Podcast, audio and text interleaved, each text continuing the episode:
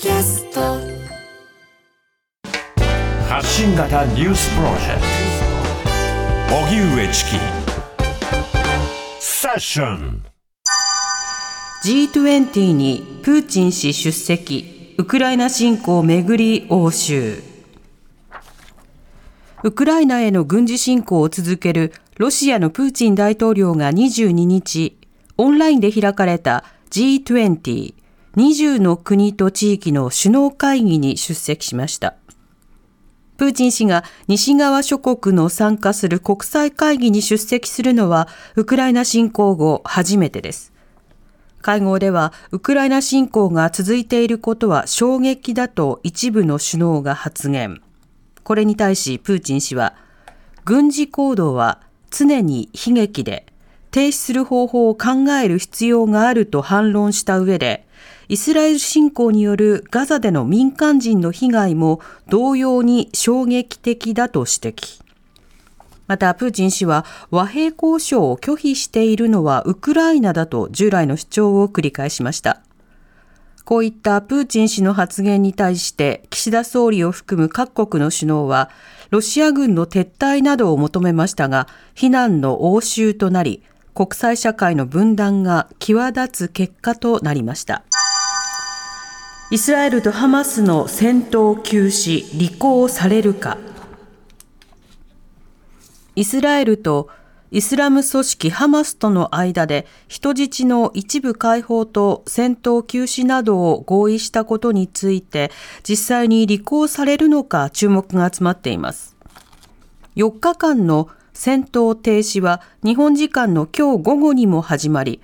これに伴いガザにいる人質の一部が解放されると見られていましたが、イスラエルの国家安全保障顧問は22日声明で、現地24日までは始まらないと発表しました。イスラエルの複数メディアは、ハマスが戦闘停止の協定を批准していないことが遅れの理由だと伝えています。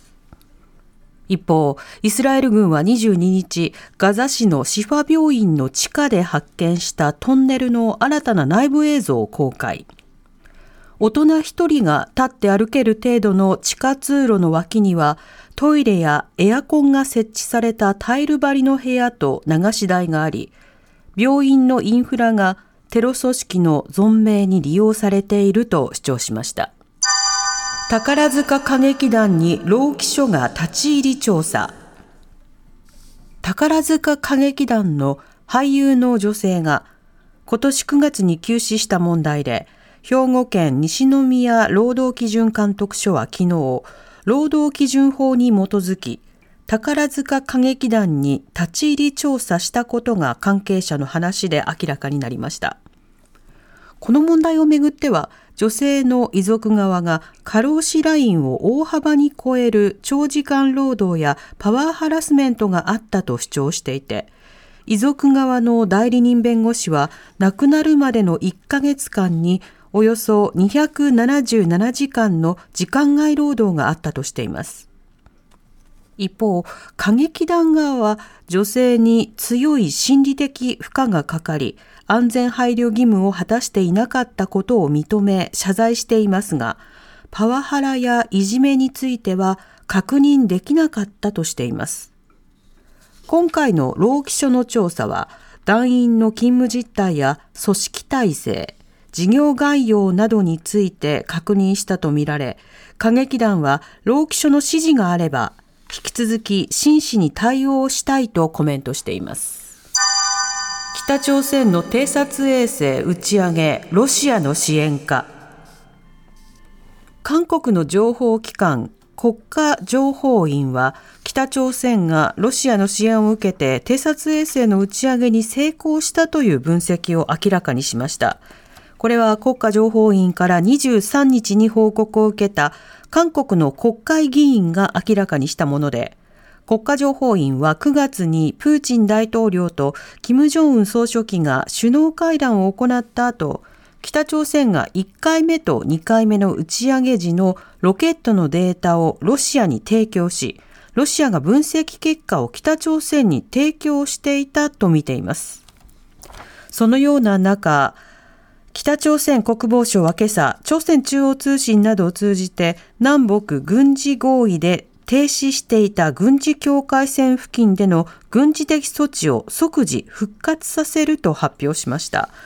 これに先立ち韓国政府は22日、北朝鮮の偵察衛星の打ち上げを受け、対抗措置として南北軍事合意の効力を一部停止すると発表していました。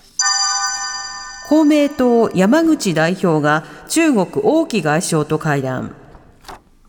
中国を訪問中の公明党の山口代表は今日、王毅外相と北京の人民大会堂で会談しました。会談で山口代表は東京電力福島第一原発のアルプス処理水放出に対し中国側が行っている日本産水産物の輸入規制について解除を求めたところ王毅外相は中国として独自にモニタリングできる機会を作ってほしいと要請したということです。